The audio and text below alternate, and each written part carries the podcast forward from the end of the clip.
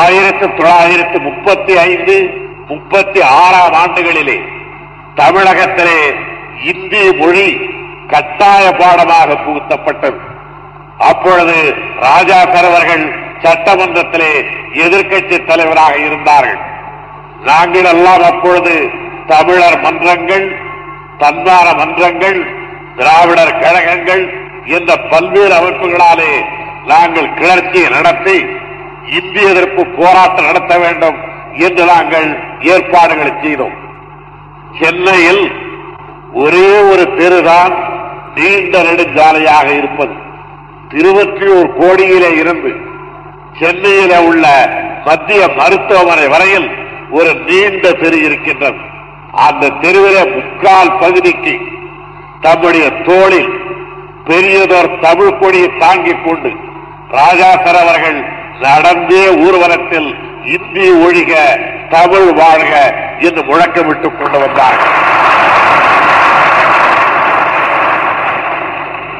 முழக்கமிட்டுக் கொண்டு வந்தார்கள் என்று நான் இறந்த காலத்தில் வைத்திருப்பதாலே இப்பொழுது வரமாட்டார்கள் என்று யாரும் கருத தேவையில்லை. அவர்களுக்கு எப்பொழுதும் தொடர்ந்து மூன்று கருத்துக்கள் அவரிடத்தில் இருந்து வந்திருக்கின்றன. ஒன்று, தமிழ் மொழியிடத்தில் தளராத நம்பிக்கை. இரண்டாவது, ஆங்கில மொழி இன்றியமையாதது என்ற ஒரு கருத்து. மூன்றாவது, தமிழகத்தினுடைய பொருளாதார வளம் இந்திய பேரிடத்திடத்திலே போராடி பெறப்பட வேண்டும் என்ற மூன்று கருத்துக்கள். இந்த மூன்று கருத்துக்களை அவர்கள் கிட்டத்தட்ட முப்பது ஆண்டுகளாக தமிழகத்திலே வலியுறுத்திக் கொண்டு வருகின்றார்கள். இதில் ஒரு கருத்தை தான் நான் இப்பொழுது எடுத்துச் சொல்லுகிறேன், மொழியை பற்றிய கருத்தை. இப்பொழுது ஆங்கிலமும் தமிழும் நம்மிடத்திலே இருக்கின்ற நேரத்தில் இந்தியை இணைப்பு மொழியாக கொள்ள வேண்டும் என்று நமக்கு அறிவுறுத்துகிறார். பெரியவர்கள் சொல்வதாலே சொல்லுகிறார்கள் என்று மட்டும் சொல்லக்கூடாது, அறிவுறுத்துகிறார்கள் என்றுதான் சொல்ல வேண்டும். அது உண்மையிலே அறிவின்பாற்பட்டதானால் ஏற்றுக்கொள்வதில் தமிழன் எப்பொழுதும் தயக்கம் காட்ட மாட்டான். ஏனென்றால் தமிழன் தான் சொன்னான், யாதும் ஊரே யாவரும் கேளீரன். யாத இதுவாக இருந்தாலும் என்னுடைய நாடுதான், எல்லோருமே என்னுடைய உறவினர்கள் தான் என்று மூவாயிரம் ஆண்டுகளுக்கு முன்னாலே எடுத்துச் சொன்னவன் தமிழ் மகன் ஒருவன் தான். ஆகையினால் அறிவு எங்கிருந்து வந்தாலும் அதை ஏற்றுக்கொள்ள தமிழன் தயாராக இருக்கிறான். ஆனால் இடம் உயர்ந்தது என்பதாலே அது அறிவுடையது என்ற தத்துவத்தை தமிழர் ஒப்புக்கொள்ள மாட்டான். மாடின் மேலே இருந்து கொண்டு உங்களுக்கு மலர் செண்டையும் வீசலாம். மாடியின் மேலே இருந்து கொண்டு அங்கே கூட்டிவிட்ட குப்பையையும் கொட்டலாம். மாடியிலிருந்து கொட்டப்படுவதாலேயே அது உயர்ந்த பொருளாக இருக்கும் என்று யாராவது சொல்வார்களானால் அது உண்மையிலே ஏற்புடையதாக.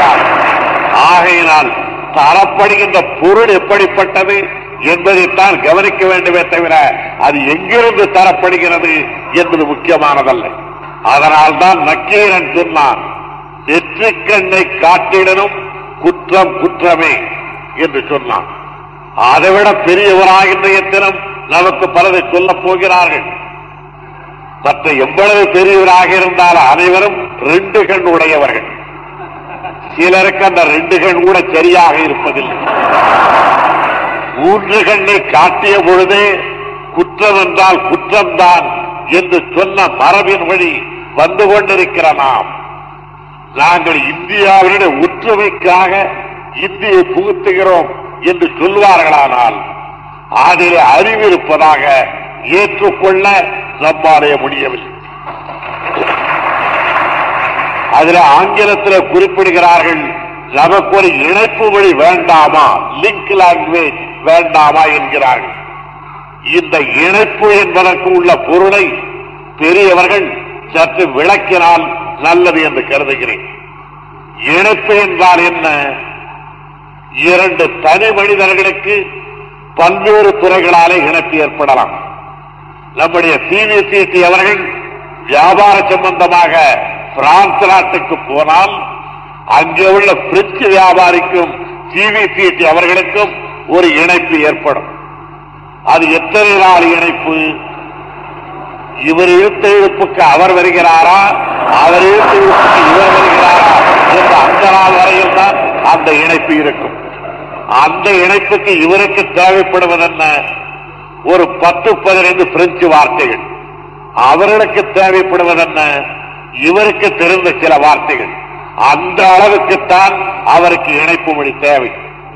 அவர் பிரான்ஸ் நாட்டுக்கு போகாமல் பெல்லாரிக்கு போகிறார், கர்னூருக்கு போகிறார் என்று வைத்துக் கொள்ளுங்கள். அங்கே உள்ளவர்களுக்கு ஜிவி சீட்டிக்கும் எது இணைப்பு மொழி? தெலுங்கு இணைப்பு மொழி. இங்கிருந்து போகிற பொழுதே கொஞ்சம் அக்கறையோடு நாலஞ்சு வார்த்தைகளை கவனத்தில் வைத்துக் கொண்டு பார்த்த உடனே சவுக்கியங்கா உன்னாரா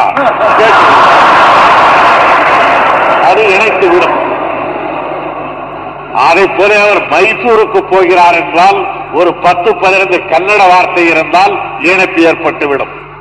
கேரளத்துக்கு போகிறார் என்றால் ஒரு பத்து இருபது மலையாள மொழி இருந்தால் இணைத்துவிடும். மலையாள மொழி கூட வேண்டாம், தூய தமிழ் இருந்தால் அதுவேதான் மலையாளம், அங்கே பேசிவிட்டு வந்து விடலாம். ஆகையால் அந்த இணைப்பு மொழி என்பது ஒவ்வொருவருக்கு ஒவ்வொரு காலத்தில் ஒவ்வொரு துறையின் அளவுக்கு இணைப்பு மொழி தேவைப்படுகிறது. இதற்கு இந்தியா முழுவதற்கும் ஒரு இணைப்பு மொழி தேவை என்றால் இதை காரக்குடியில இருந்து ஒரு இருபதாயிரம் பேர் கிளம்பி ஒவ்வொரு நாளும் கல்கத்தாவுக்கு போவதை போலவும், கல்கத்தாவில இருந்து ஒரு அறுபதாயிரம் பேர் கிளம்பி பம்பாய்க்கு செல்வதை போலவும், பம்பாயிலிருந்து ஒரு பத்தாயிரம் பேர் கிளம்பி அலகாபாத்துக்கு போவதை போலவும், அலகாபாத்திலிருந்து ஒரு ஆறாயிரம் பேர் புறப்பட்டு அப்பா சமுத்திரத்துக்கு வருவதை போலவும், இவர்களெல்லாம் என்ன பேசுவது என்று தெரியாமல் இந்திய பேரரசை பார்த்து இணைப்பு மொழி வேண்டும் இணைப்பு மொழி வேண்டும் என்று எடுத்துக் கொண்டதை போலவும் இந்திய பேரரசை கருதி கொண்டு ஒரு இணைப்பு மொழி தருகிறோம் என்று எடுத்துக் கொள்வது பெரிய இடத்திலே இருந்து வருவதாலே நாம் சகித்துக் கொள்ளுகிறோமே தவிர, அதை சாதாரணமானவர்கள் சொன்னால் இது உள்ளபடி எவ்வளவு கேலி கூத்தார்கள் என்பதனை நாம் தெளிவாக எடுத்துச் சொல்லிவிடும். ஆகையினால் இணைப்பு மொழி என்பது நிரந்தரமானதல்ல.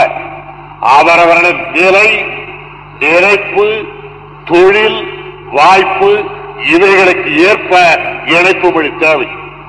நாம் எண்ணி பார்க்கலாம், வெள்ளைக்காரர்கள் இந்த நாட்டை கைப்பற்றி அரசாள ஆரம்பித்ததற்கு பதிலாக அவர்கள் அந்த காலத்திலே இங்கு வந்திருந்த பிரெஞ்சுக்காரர்கள் இந்த நாட்டில் பெரும்பகுதியை அவர்கள் கைப்பற்றி இருந்திருப்பார்களானால் நமக்கும் பிரான்சுக்கும் தான் இணைப்பு அதிகம் இருந்திருக்கும், நமக்கு இங்கிலாந்துக்கும் அல்ல. நமக்கும் பிரான்சுக்கும் அந்த இணைப்பு ஏற்பட்டு இருந்திருக்குமானால் நமக்கும் பிரெஞ்சு மொழிக்கும் தான் அதிக தொடர்பு இருந்திருக்க முடியும். அப்பொழுது நமக்கும் அவர்களுக்கும் இணைப்பு மொழி பிரெஞ்சு மொழி என்றுதான் ஏற்றுக்கொள்ள வேண்டி வந்திருக்கும். ஆகையால் இணைப்பு மொழி என்பது அறுதியிட்டு உறுதியாக சொல்லத்தக்கதல்ல. அறுதியிட்டு சொல்லத்தக்க மொழி ஒன்றே ஒன்றுதான், அவனவனுடைய தாய்மொழி. அது கற்றுக் கொடுத்து வருவதல்ல, கருவியிலே உருவாவது. அது படித்து தெரிந்து கொள்வதல்ல, பேசி பழக்கத்தினாலே அது வந்து கொள்வது. இந்திய படிக்கிறோம் என்று வைத்துக் கொள்ளுங்கள், வகுப்பறையில படித்துவிட்டு ஒரு மாணவன் வீட்டிற்கு வருகிறான். மறுபடியும் வகுப்பறைக்கு போகிற வரையில் அவருடைய காதில் அந்த மொழி ஒலி விழப்போவதில்லை, அவருடைய வாயில் அந்த எழுத்து வரப்போவதில்லை. உள்ளே நுழைகிற பொழுதே அம்மா என்று அழைத்துக் கொண்டு வருவான். அன்னையும் அவரை பார்த்து வாடா மகனே என்று அழைப்பார்கள். ஏதாவது தின்பண்டம் தருவார்களானால் தமிழ் பெயரோடு உள்ள தின்பண்டம் தான் அவரிடத்திலே தரப்படும். இதழ்கள் வருகின்றன என்றால் பிரித்தவுடனே தமிழ் மொழிதான் அவருடைய கண்களிலே தட்டுப்படும். அங்காடிக்கு செல்வாரானால் தமிழ் மொழிதான் பேசுவார்கள், ஆத்தோரத்துக்கு செல்வாரானால் தமிழ் மொழிதான் அங்கே இருப்பதை காணுகிறான். மறுபடியும் மறுநாள் பகல் வகுப்பறைக்கு போய் இந்திய ஆசிரியர் வந்து மணி பனிரெண்டு என்று கண்டு சரி எடு புத்தகத்தை என்றவுடன் அப்பொழுது கூட மறதி காரணமாக முதலில் தமிழ் புத்தகத்தை தான் எடுக்கிறான், அதற்கு பிறகுதான் இந்தி புத்தகமே கைக்கு தட்டுப்படுகிறது. இந்த நிலையில் எப்படி இந்தி வளரும்?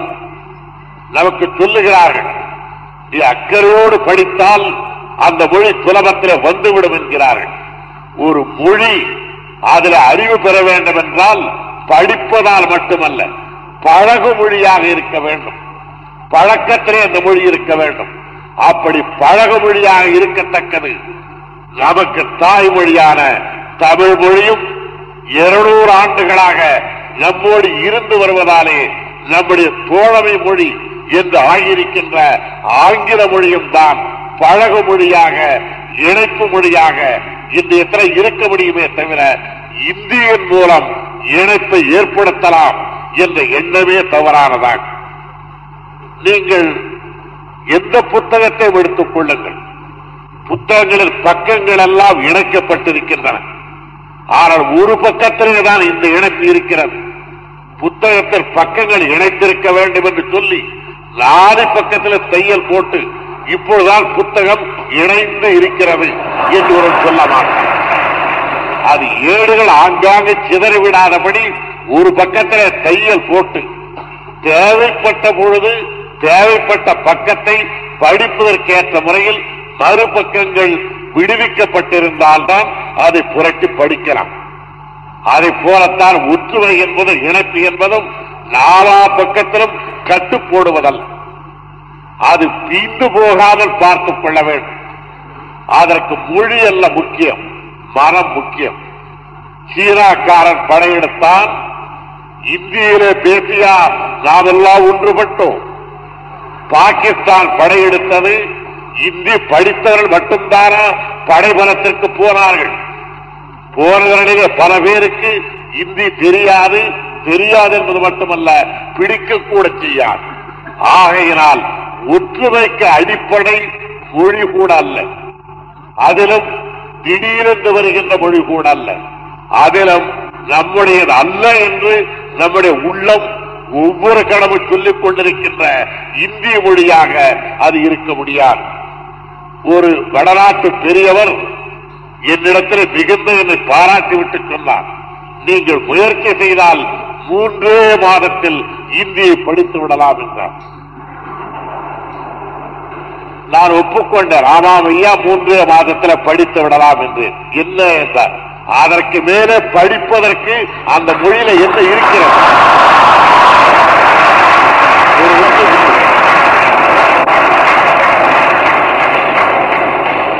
ஆனால் நம்முடைய தமிழ் மொழியில் அப்படி சொல்வதற்கில்லை. முப்பது ஆண்டுகள் படித்தவர்கள் கூட இன்னும் எனக்கு இந்த இடத்தில் பொருள் சரியாக விளங்கவில்லை என்று இன்றைய தரம் கூட புலவர்கள் கஷ்டப்படுகிறார்கள், நம்மை போன்ற சாதாரண மக்கள். அப்படிப்பட்ட மொழி நம்முடையது. நாம் தாழ்ந்திராமல் இருந்திருப்போமானால் இதை ஆட்சி மொழியாக ஏற்றுக்கொள்ளுங்கள் என்று இந்தியாவில் உள்ள மற்ற பகுதிக்கு நாம் கட்டளை பிறப்பித்திருக்க வேண்டும். ஆனால் இன்றைய தினம் நாம் தாழ்ந்து போயிருக்கின்றோம். தாழ்ந்து போய் இருந்தாலும் பிறருடைய தாழ்படிய மாட்டோம் என்ற தமிழ் மரபு நம்மிடத்தில் நிரம்ப இருக்கின்றது.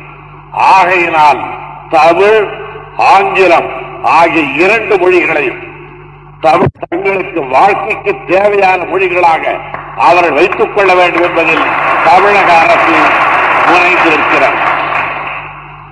இணைப்பு மொழி வேண்டாமா என்பவர்களுக்கு ஆங்கிலம் இந்தியாவிலே கல்கத்தாவுக்கும் காவேரி பட்டணத்திற்கும் பம்பாய்க்கும் அம்பாசமுத்திரத்திற்கும் அது இணைப்பு மொழியாக இருக்குமானால் அதை வெளிநாடுகளுக்கு இணைப்பு மொழியாக வைத்துக் கொண்டிருப்பதைப் போலவே இந்த இடத்திற்கு ஏன் வைத்துக் கொண்டிருக்க கூடாது? இப்பொழுது இங்கே இருக்கின்ற இந்த வாயற்படியில் நான் நுழையத்தக்க அளவுக்கு இந்த வாயற்படி இருக்குமானால் என்னுடைய மகனுக்கென்று தனியான வாயற்படியா வைப்பேன். நான் போகிற வழியாக அவனும் வருவான். அதை போல உலக நாடுகளோடு இந்தியா இணைந்திருப்பதற்கு ஆங்கிலம் பயன்படுமானால் இந்தியாவில் ஒரு பகுதிக்கும் இன்னொரு பகுதிக்கு இணைப்புக்கு தனியாக ஒரு மொழியே. சாதாரண பழமொழி சொல்லுவார்கள், கிராமப்புறத்தில் பூனைக்கு ஒரு வழியும் அதன் குட்டிக்கு ஒரு வழியும் வேண்டுமா என்பார்கள். ஒரு சுவற்றை துளைத்துக் கொண்டு ஒரு பூனை அப்புறத்திற்கு செல்ல வேண்டுமானால் அந்த தாய்ப்பூனை போகின்ற அளவுக்கு ஒரு துவாரம் கிடைத்து விட்டால் அதன் வழியாக அதனுடைய குட்டிகளும் போகும். இது தாய் நுழைய வேண்டிய ஓட்டை குட்டிக்கு இன்னொன்று தோண்டுகிறேன் என்று பூனை சொன்னார். அதே போல உலகத்தோடு இணைந்திருப்பதற்கு ஆங்கிலம் போதுமானதென்றால் இந்தியாவில் பல பகுதிகள் ஒன்றாக இணைப்பதற்கு அந்த வழி இருந்தால் என்ன? இந்த சாதாரண வாதத்தை ஒப்புக்கொள்ள மறுப்பதற்கு மூன்று காரணங்கள் இருக்கலாம். ஒன்று, அவர்கள் இருக்கிற இடம் உயர்ந்தது என்பதாலே. இன்னொன்று, அவர்கள் சொல்லுபவர்களாகவும் நாம் கேட்டுக் கொள்பவர்களாகவும் இருப்பதால். மூன்றாவது, நாம் எதை சொன்னாலும் நம்பி விடுவோம் என்ற கருத்து இருப்பதால். ஆனால் தமிழகம் இந்த மூன்றையும் ஒப்புக்கொள்ள மறுக்கிறது என்பதற்கு நன்றாக நன்றாக மெய்ப்பித்திருக்கின்றோம். அதை நீங்கள் மெய்ப்பிக்கின்ற வகையில் தமிழிலும் ஆங்கிலத்திலும் தனிப்புலமை பெற வேண்டும். தமிழ் மொழி வளர வளர ஆங்கில அறிவு குறைய வேண்டும் என்று எண்ணக்கூடாது. நான் தெளிவாக ஒன்று சொல்லுவேன்.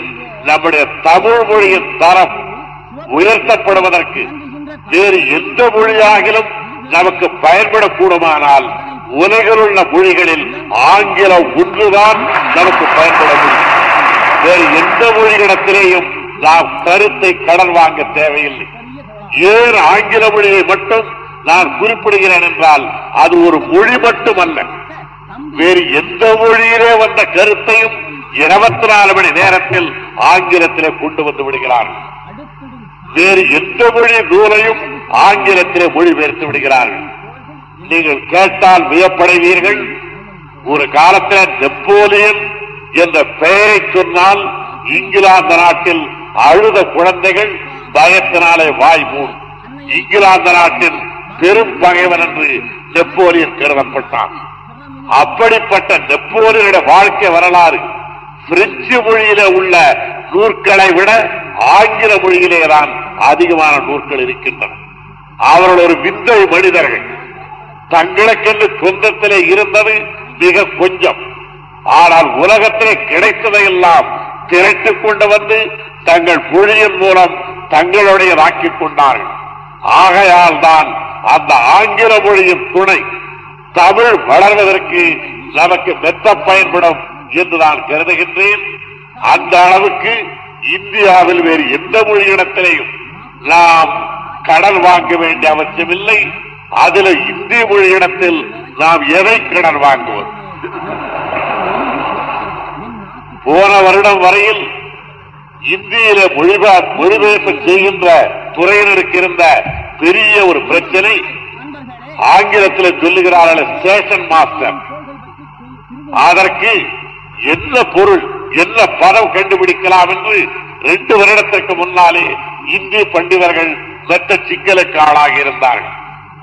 போன வருடத்திலே கூட இந்திய மொழியிலே பதங்கள் இல்லாததாலே மற்ற மொழிகளிலே உள்ளதற்கு அதை புகுத்துவது என்று ஆரம்பித்து ஆங்கிலத்தில் பெடரேஷன் என்றிருக்கின்ற பதத்திற்கு அசோசியேஷன் என்றிருக்கின்ற பதத்திற்கு இந்தியிலே என்ன வார்த்தை சேர்க்கலாம் என்று ஒவ்வொரு மொழியாக ஆராய்ந்து நம்முடைய தமிழகத்திலிருந்து சென்ற ஒரு வழக்கறிஞர் அசோசியேஷன் என்றால் கழகம் என்று சொல்லலாம் என்று எடுத்து சொல்ல, அதை கேட்ட ஒரு வடநாட்டு அரசியல்காரர் கழகம் என்று காதிலே விழுந்தவுடனே ஐயோ அது வேண்டாம் என்று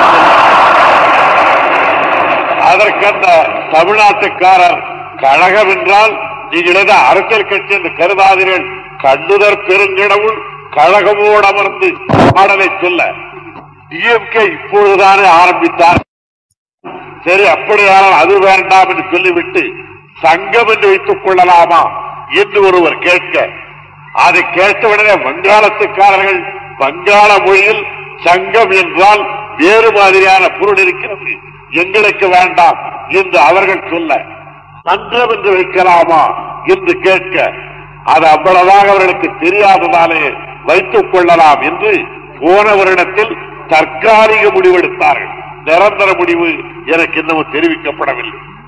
அந்த அளவுக்கு வளமற்றிருக்கின்ற ஒரு மொழியை இணைப்பு வழியாக கொள்வது நாங்கள் இருவரும் கைகோர்த்துக் கொண்டு உலாகிறோம் என்று கையுழந்த ஒருவரும் கையுள்ள ஒருவரும் பேசிக் கொள்வதற்கு சமானமாகவும் நான் அவருடைய அவன் என்று அழைத்துக் கொண்டு சென்றான் என்று விழியுழந்த ஒருவனை காட்டி விழி உள்ளவன் நான் அவன்தான் எனக்கு வழிகாட்டுவான் என்று சொல்வதைப் போலவும் எருக்கும் பூவை மாலையாக தொடுத்து இந்த மல்லிகைக்கு என்ன பெயர் வைக்கலாம் என்று நீதியில உலாவதைப் போலவும் ஏரிக்கூத்தாகவே தவிர உண்மையானதாகாது.